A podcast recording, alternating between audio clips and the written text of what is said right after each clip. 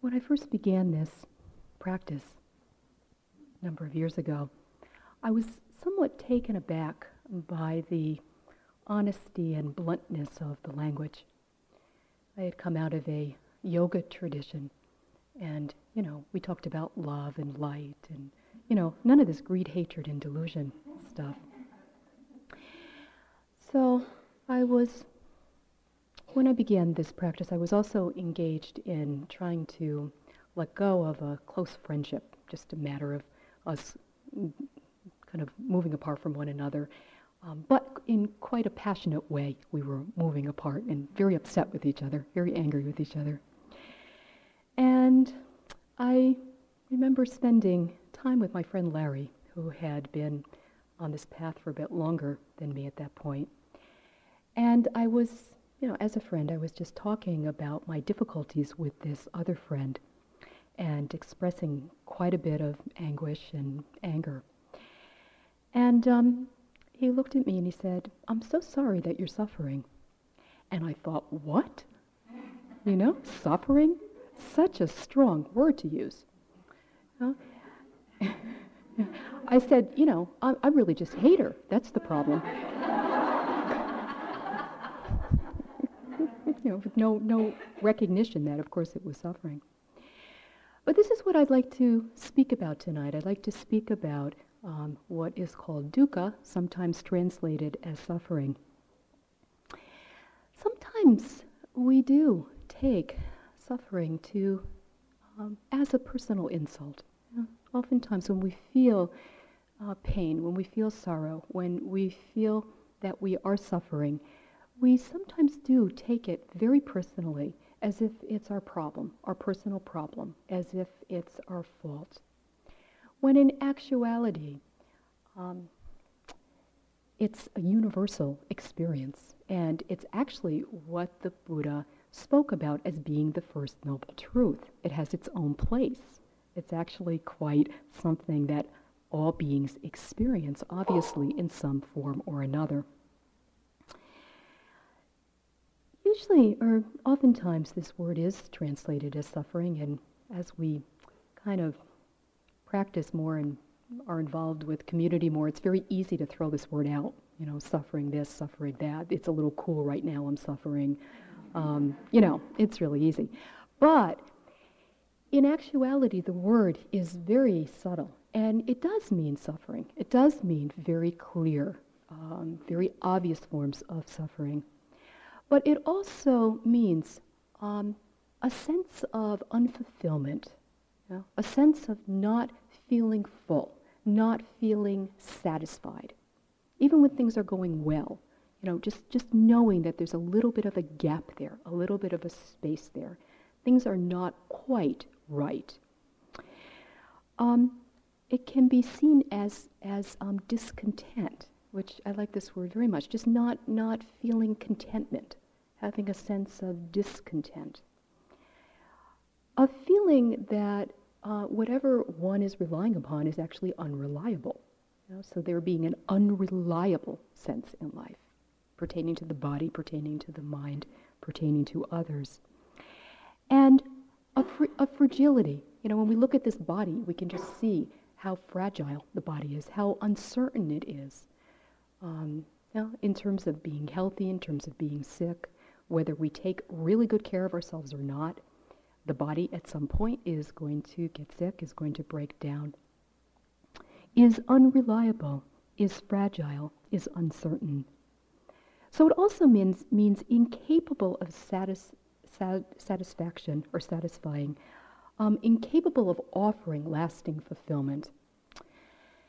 And one of my teachers in Thailand, Ajahn Mahabua, calls dukkha a constant squeeze. A constant squeeze.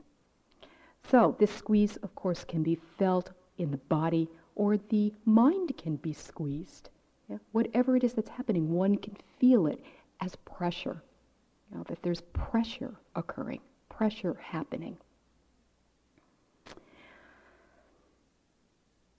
It, I think, is really important to recognize the universal nature of dukkha because when we do, it allows us to let go a little bit. It allows for a certain space. In a sense, when we hear this, and maybe the first time we hear it, and maybe, you know, the, the millionth time we hear it, we still feel a little bit of relief in the recognition that it's not just happening to me, that it really is a common bond. You know, it's really something that connects us to one another.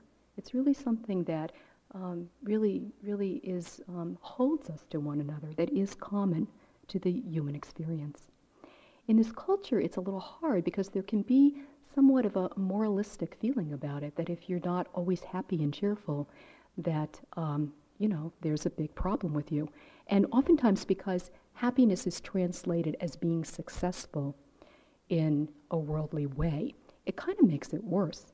That when one is not conventionally quote, successful, or um, inwardly is experiencing um, states of mind that all beings experience, it's quite easy to see it as one's personal fault. So, just to recognize this as First Noble Truth, as that which is common to all human beings, helps so much with putting it in its proper place, coming to terms with suffering. The Buddha spoke about the different kinds of suffering there can be, and they range from the coarse, the crude, the very, very obvious, to the subtle, to the most subtle. This sense of discontent or things not being quite right. So it doesn't, this word doesn't mean only times of real tragedy or even times of, of um, unhappiness. It includes this, but it's really much more refined, much more far reaching, and much more subtle. Someone once said how vexed are even the most fortunate of human beings. And this is what this word applies to, this word dukkha applies to. You know, sometimes what we call a tragedy is really, really sad. I, I read in the paper a little while ago about a gourmet um, food store burning down and several people reporting it as a tragedy. No one died, you know, just the food died. Yeah. not, no, no real problem there, and yet a, a tragedy. So, oh, yeah, it's kind of interesting. But anyway, there are three different aspects to, to dukkha that the Buddha spoke about. The first one is um, what we always think of as suffering, ordinary dukkha, ordinary suffering the pain of birth, the pain of being born, you know, babies usually come out crying, or they need to start crying fairly soon. Um, the, the pain of, of having a baby, um, the pain of death, the pain of sickness. In other words, all the kinds of things that can happen to this fragile body. Whatever we do to try to prevent it, these things will happen to everybody's body at some point. So this, this realm of the physical, simply having a body, meaning there will be dukkha because of the fragility and the uncertainty of what can happen in this body. And whatever specifically happens, of course, everyone experiences sickness. Everyone experiences ill health. Everyone experiences um, bodily difficulties at one point or another. And of course, everyone dies. It's also meant to mean um, really obvious forms of suffering, such as poverty in the world and injustice in the world, um, famine, um, parts of the world that seem to be absolutely per- pervaded by a really strong degree of suffering that seems almost constant. This also means the mental, emotional suffering that we experience as human beings. You know, the, the, um, the experiences of despair, the experiences of depression, the experiences of grief, the experiences of anger, the experiences of loss. The Buddha said that in every place on this earth, there has been tears that have been shed. There's not one, one area on this earth in which tears have not been shed, not one little space on this earth in which tears that have, that have not been shed. So it also means being separated for, from those whom we love, being separated from those whom we want to be with, whom we want to spend time with, who may not want to spend time with us, or who may not be able to spend time with us. It also means having to be with people that we don't want to spend time with. Just look at one's work life. Many times that's a good situation to see that in. That we have to, to make a living, we have to spend time with those whom we don't want to be with, whom we find unpleasant or difficult people to be with. So we're connected with those whom we don't want to be connected with. We're separated from those whom we want to be connected with. Not getting what we want, getting what we don't want. Know? So these very basic forms of suffering, and usually, of course, this is what we mean by this word suffering, are these kinds of suffering that we know so well in this world. We either know it in ourselves in a very clear way, or we're very aware in this world of the depth of suffering that can be. The second kind of suffering is what is called the dukkha of impermanence, or the um, dukkha that happens because of change, that is produced by change. The momentariness of experiences when things change that we don't want to change. So you know, everything kind of being perfect. Let's say there is very little of this first kind of suffering, and you have the exact right relationship in your life, and that person is always saying what you want them to say. For one moment, anyway. Let's just take a moment here. and you have the perfect place to live, and you have just uh, the right amount of money, and you know everything. You have the perfect livelihood. Everything is is perfect in your life. You know, the thing about somebody saying what you want them to say probably will uh, only last a moment or two. But anyway, let's pretend that it's perfect. The dukkha of impermanence, the dukkha of change, you know, things changing, things moving, things falling out of our hands, out of our grasp. And so this is the dukkha that we all know very well, this dukkha of impermanence, this dukkha of change, which again, just to remind you, doesn't pertain to any one person, but is a common and shared experience. Whatever which way things are right now, they will change. Of course, it's good news in the other direction too. Yeah. If things are really bad, change is really a wonderful thing. The third is the dukkha of conditioned states or conditioning. And what this means is what are called the five aggregates, which means what we take to be ourselves. So this includes the body, the conditioned body. It includes feeling, it includes perceptions and mental formations and consciousness. And what this means is that everything is out of our control. The body is out of our control, feelings are out of our control, perceptions, consciousness, m- mental formations, it's all out of our control. Because we grasp after the aggregates as being who we are, because when they when we're not looking clearly, they appear to be who we are. You know, we appear to be a certain way. There appears to be a certain sense of being solid and substantial. When we grasp after this seeming solidity, after this seeming substantial, permanent, solid sense of self, there is dukkha. There is dukkha. So this is the third kind of dukkha. The third kind of dukkha is called samkhara dukkha. The second kind of dukkha is called viparinama dukkha, and the first kind of dukkha is called dukkha dukkha. Or as I like it, double dukkha.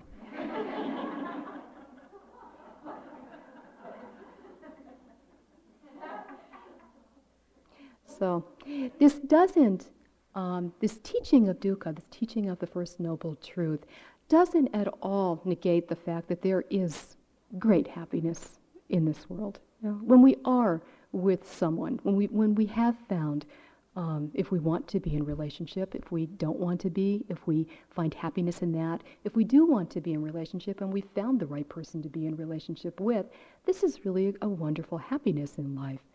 Of course, those of us who have found the most wonderful relationship to be in also know that, in a sense, our work begins then. Uh, because that kind of um, myth that the perfect relationship is going to make us happy in a lasting way, we see through quite quickly, or within a year, maybe. Sometimes that can last for a while. but then, you know, it hits. Then we, we understand that our work has begun the happiness of finding right livelihood, finding work that one really wants to do and loves to do, and you know feels feels that one is serving in some way, serving the world in some way. It's such a grace. It's such a huge thing when we find this out, and it's worthwhile, of course, to try to find out what one's uh, wonderful work could be. But when we find out a way to spend our life in terms of our work, this is a great happiness as well. The Buddha spoke about the happiness of family life, the happiness of um, non family life, the happiness of sense pleasure, the happiness of renunciation, the happiness that is possible to feel in this physical body. You know, there's a lot of happiness to be felt in this physical body. The happiness to be felt in this mind, mental happiness. Now, the Buddha spoke about all these kinds of happiness that are possible to feel. And yet, he termed them all as dukkha. You know? That's why this word is so subtle, and you don't want to only use the word suffering. Because he talked about them all as being dukkha because everything changes, because there is impermanence. And noticing our attachment and our grasping is the only thing that releases us from dukkha. What we need to understand are three things, really. One is enjoyment, the second is change and the consequences of change, and the third is non attachment, meaning connection and liberation. And the first one, he said, enjoyment is really important to understand because if we don't open to the enjoyment of sense pleasure or the enjoyment of being with a good friend or the enjoyment of of good work or whatever it may be, the, the heart is closed. The heart is kind of cool and, and indifferent, you know, because it is possible to experience enjoyment. And if we don't open to it, we also won't know what people are experiencing, what others are experiencing. And when we notice somebody really craving after food or really, you know, kind of obsessing about a particular relationship, and we, if we don't know it ourselves, we think that they're kind of crazy when in actuality they're not. It's really just that they've gotten attached to that enjoyment, just as is possible for each one of us. So it really helps us with our understanding, our ability to understand the human condition. And then, as well, to stay with enjoyment long enough or to stay with pleasure long enough to be able to notice that it changes, you know, to be aware of its changing nature just maybe an example could be about a relationship because that's what we may know this in best, those of us here perhaps um, as lay people and, and not renunciants. I, well, actually, I should not say that because renunciants experience this quite a bit too from all the rumors. But anyway, anyway, um, uh, some, noticing a person that you're really drawn to, seeing a person that you're really drawn to, and being aware that there's a lot of pleasure in it, and you really like the way they look, and they're speaking in a very charming way to you, and um, you've kind of, you know, forgotten at that moment to kind of check out their paramis and see whether there's honesty there, and you know, and kindness there, and compassion there. You just, you just kind of feel kind of fascinated or entranced by their body or their, their uh, their looks or the way they're complimenting you or something like that. So that's, that's, you know, that's the enjoyment part. And then if we stay with it long enough, if we hang around that person long enough, or if we're aware of the pleasure element long enough, um, if it's not grounded in something that's, you know, more true than pleasure or more lasting than pleasure, then what we will begin to see is change. The charming turning charmless the uh, seeming flattery, you know, getting tired of it. Um, you know, noticing little things about them that we don't like, that we hadn't seen before, about their haircut or, you know, something that originally looked really, really good. So staying with it long enough to see this. And then the third being non attachment and connection and liberation, which means that with that when the enjoyment is happening, if we can remember non attachment and connection, which means connection to this person, not as an object, you know, but as a, as a human being, when we can be connected, when there is love there and connection and non attachment, so that there is discernment and we can see things clearly, there is liberation. There is a letting go. There is a seeing clearly. There is a spaciousness. So, why is recognizing and understanding dukkha essential and important? It's essential and important because it is the starting point of the entire path. That's why. The Buddha said that there is one thing, O practitioners, there is one thing, O bhikkhunis, the not seeing of which keeps us unfree, keeps us bound on this cyclic wheel of becoming. That one thing is the truth of dukkha. The not seeing, not dukkha itself, because this is how things are. There is dukkha. But the not seeing of dukkha is what keeps us bound and caught. Without this understanding, we're always hoping. We're always being disappointed because things aren't turning out the way we hoped they might be. Without this understanding, we try to find peace and relief in pleasure. We try to find peace and relief in comfort or in habit or in that which is familiar. We try to find lasting refuge in places where it really can't be found over and over again. And we've tried many different ways to do this, all of us. And perhaps that's why we're here together in this environment with one another, without the usual sources of pleasure or comfort possible in this environment recognizing that we need to find a new way. You know, having exhausted all of the old, which is not a bad point to come to practice from, having exhausted all of the old, uh, knowing that world well, and really knowing that we want something different now, and that something different really is possible for us. In seeing dukkha, there is more energy to practice. It summons up the energy to practice. We see that our effort is always going somewhere. There's always effort happening in life. It's always going in one direction or the other. It's always going in the direction of more peace, more freedom, or in the direction of more misery, more contraction. It's usually going in the direction of becoming, of trying to become more or better or it's going in the direction of trying to accumulate more. So, in the understanding of dukkha, in the recognition of dukkha, we begin to turn in the right direction. We can use a lot of our efforts to resist our experiences. We can use a lot of our efforts to distract ourselves and avoid we can use an enormous amount of effort to judge ourselves. We can use an enormous amount of effort to blame others. It's so tiring. It's so exhausting.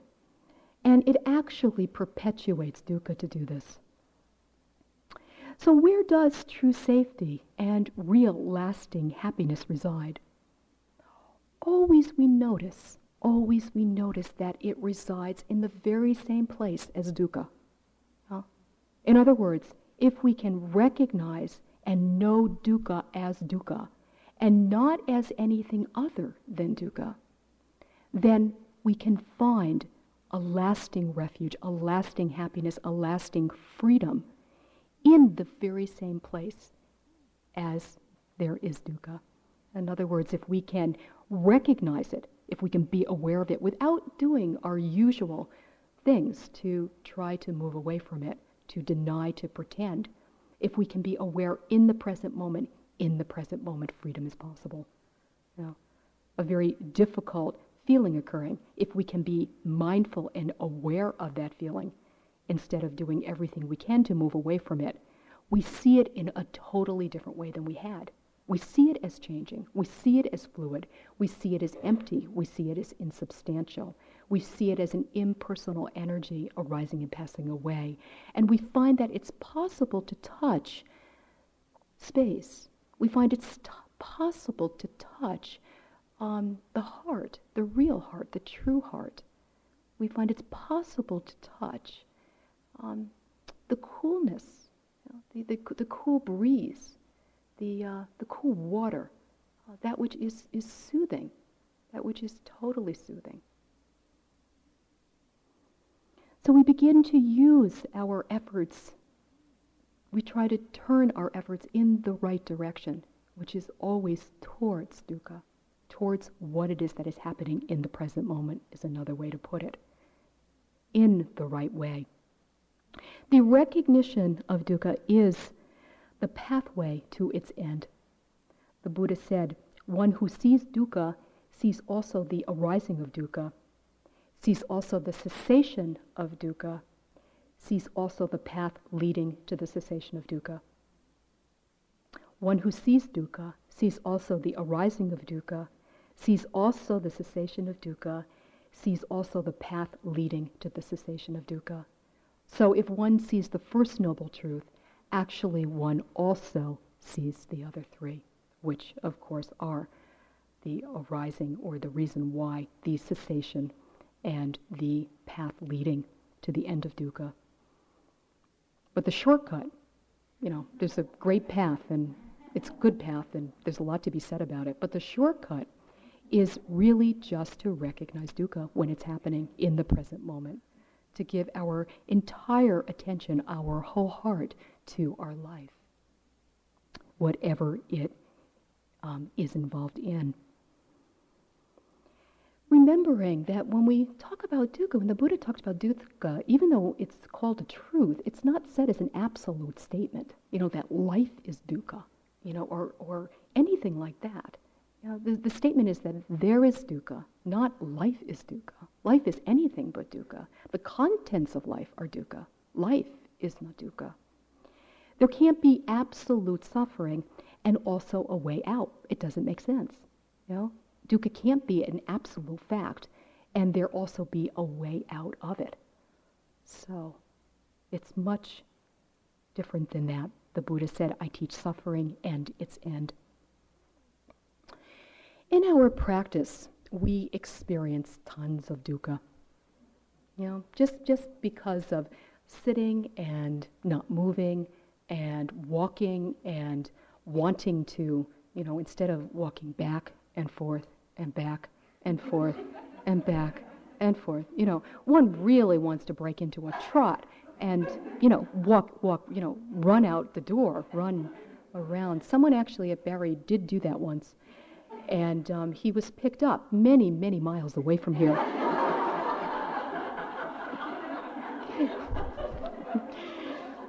it was during a three month course, a long time ago. he he um, called up on the telephone and asked somebody to come get him.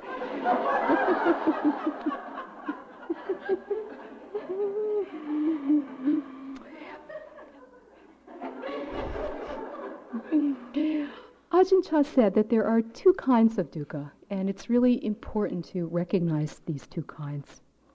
These two kinds of dukkha are these the dukkha that leads to more dukkha, and the dukkha that leads to the end of dukkha. And what he also said is that if we aren't willing to face the second kind of dukkha, we will surely continue to experience the first. Yeah. And the second kind of dukkha, the dukkha that leads to the end of dukkha, is the dukkha we experience when we're sitting and we don't want to sit one moment more. You know, um, the dukkha that we experience when we're walking and we feel just so impatient with it and we wonder why we're doing it. That kind of dukkha, you know, and the practice really, really asking us, inviting us to stay with it anyway. You know? and, and our own commitment inviting us to stay with it anyway.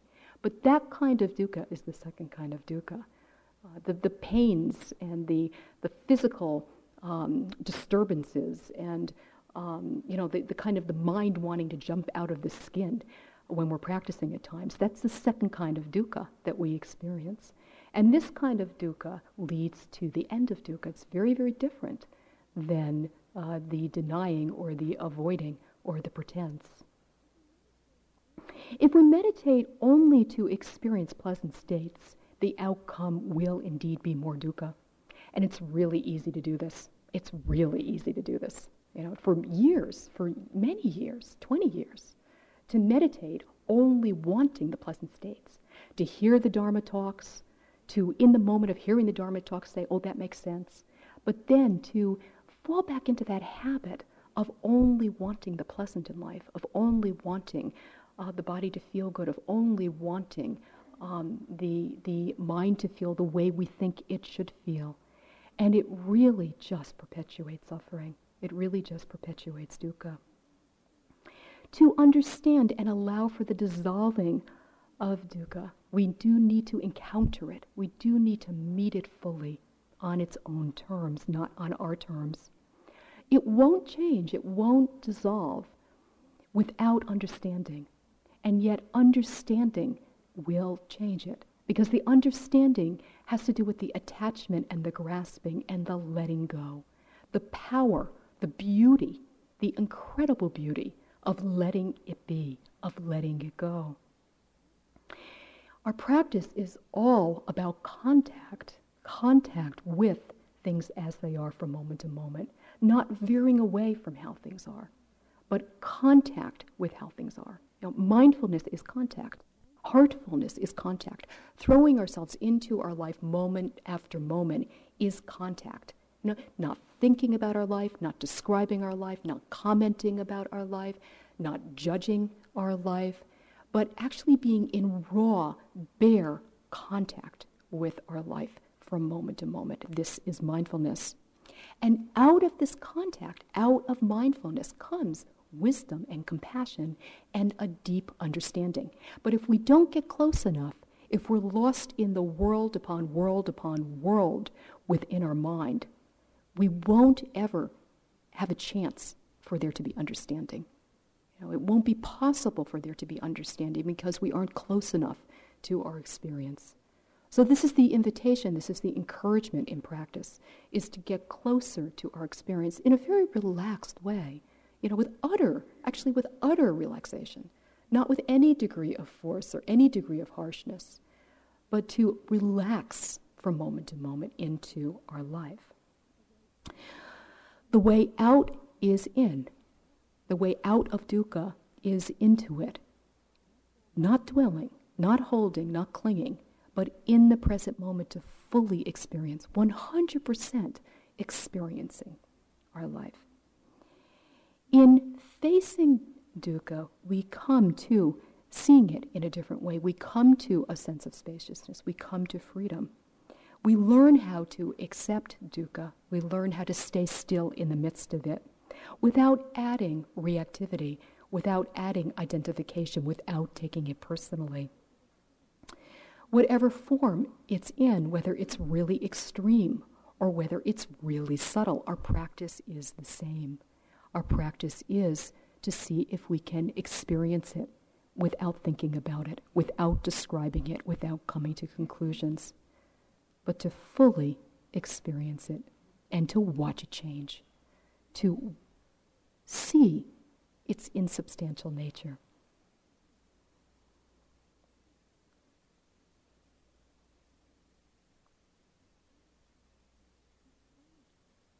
Responding instead of reacting. Responding to dukkha with compassion instead of with our usual habitual reactions. Instead of when we say face it or go in or look at it, this can be heard in a very kind of forced way. I have to stay still, you know, and automatically with that there's a certain degree of rigidity. I have to tense up, I have to be with it. But in actuality, what being with or bearing with is, is allowing for the natural response of compassion to be there, because that is the natural response of the heart in response to pain and sorrow. Now, it's become not natural. It's become quite unnatural to offer compassion to ourselves when there is pain and sorrow. But in actuality, when we let go of the unnatural, which is the harshness and the judgment and the aversion, then the natural response can be we free up compassion. We actually free up compassion. May we care for our pain. May we care for our sorrow. May all beings be free of their pain. May all beings be free of their sorrow. Sometimes when we use these phrases, we're maybe a little bit concerned about the my part. You know, may I care for my pain, and we avoid it a little bit. But the reality of it is that it does feel like mine. You know, when we're suffering a lot, it does feel like mine. Whose body is it anyway? You know, or whose whose whose whose depression is this? It does feel like mine. So it's it's really simply recognizing that relative fact that it feels like it is one's own, that fact being embedded in one. And so it's just wise and skillful and graceful and compassionate to work with compassion practice in this way. May I care for my pain. May I care for my sorrow. Allowing the heart to move, to open, to tremble in response to pain. Something we've not been taught. We've been taught to brace ourselves against pain. We've been taught to be afraid of our own pain as well as the pain of others. So, relearning, reorienting the heart to allow it to soften, to allow the willingness to be with pain as it is, sorrow as it is, allowing for a tenderness, a care. When there is compassion, there is a sense of non separation. You know, empathy, empathy with our own pain, empathy with the pain of others, which is really different than the reactivity of aversion and judgment. So we might notice the times when we fall into dukkha, when we actually fall headlong into it, and we find ourselves swimming around in self pity, in blaming the world and being angry with the world for the fact that whatever it is is happening is happening. Very easy states to fall in when there's a lot of suffering occurring. Really easy states. When we find that we're lost in anger, when we find that we're lost in fear, when we find that we're lost in grief we can ask ourselves is it possible to use this moment to learn more about compassion? Yeah. Is it possible to use this moment to learn more about what is really going to uh, move us into freedom? What is really uh, going to make the difference? Uh, instead of reacting with our usual habits. The recognition of our own suffering leads to uh, being able to really empathize with others.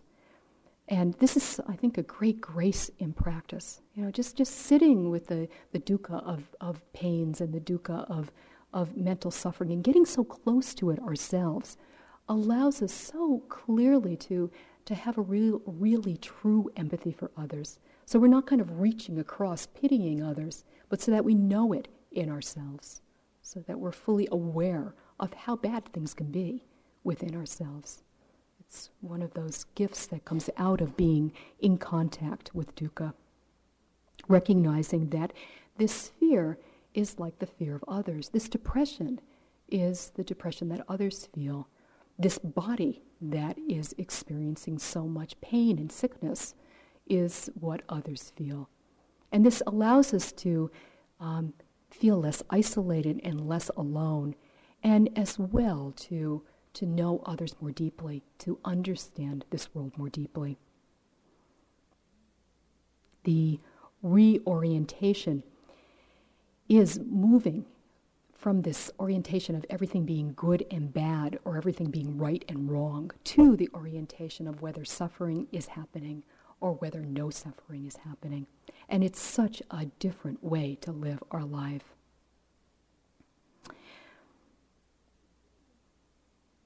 The Buddha was described by his contemporaries as, as being ever smiling.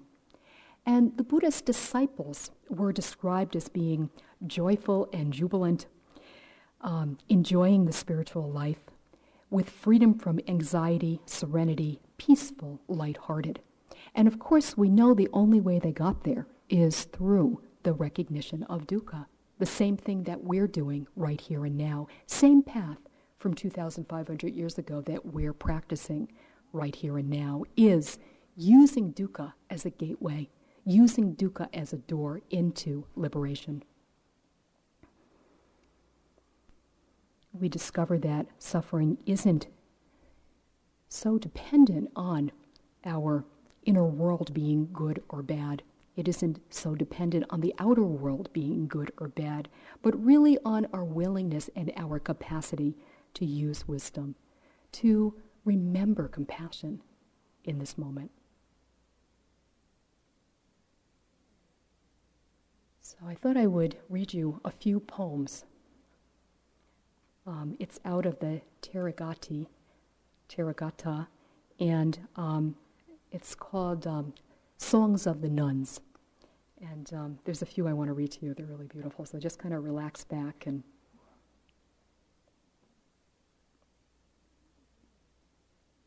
To be reborn among the gods, I fasted and fasted every two weeks. Day 8, 14, 15, and a special day. Now, with a shaved head and Buddhist robes, I eat one meal a day. I don't long to be a god. There is no fear in my heart.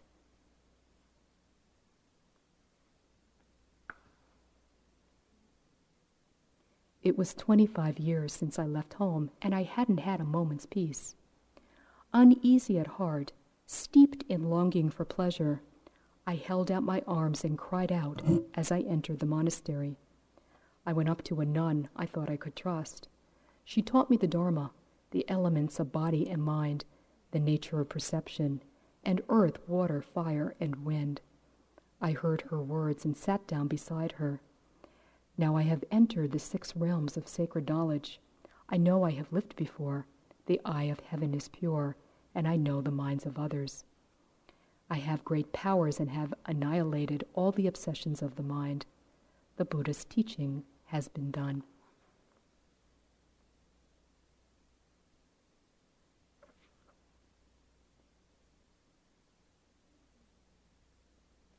I was in a bad way, a widow, no children, no friends, no relations to give me food and clothes. I was a beggar with a bowl and stick and wandered house to house in the heat and cold for seven years. But I met a nun who had food and drink. I went, and I went up to her and said, Take me into the homeless life. She was Patachara. Out of pity, she guided me in leaving home, encouraged me, and urged me to the highest goal. I took her advice. It wasn't wasted. I have the three knowledges. There are no obsessions in my mind.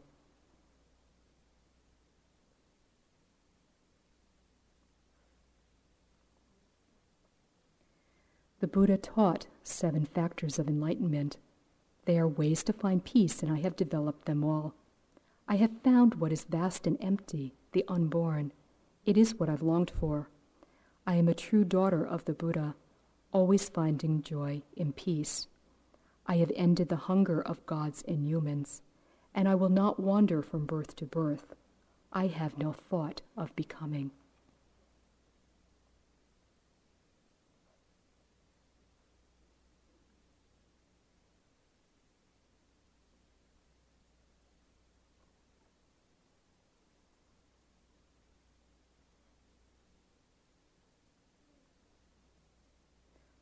Or five times I left my cell. I had no peace of mind, no control over my mind.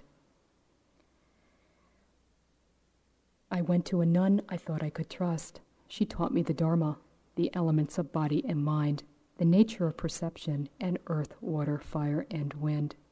I heard what she said and sat cross legged seven days full of joy. When, on the eighth, I stretched my feet out, the great dark was torn apart. And I just have one more. When they plow their fields and sow seeds in the earth, when they care for their wives and children, young Brahmins find riches. But I've done everything right and followed the rule of my teacher. I'm not lazy or proud. Why haven't I found peace? Bathing my feet, I watched the bath water spill down the slope. I concentrated my mind the way you train a good horse. Then I took a lamp and went into my cell, checked the bed, and sat down on it. I took a needle and pushed the wick down. When the lamp went out, my mind was freed.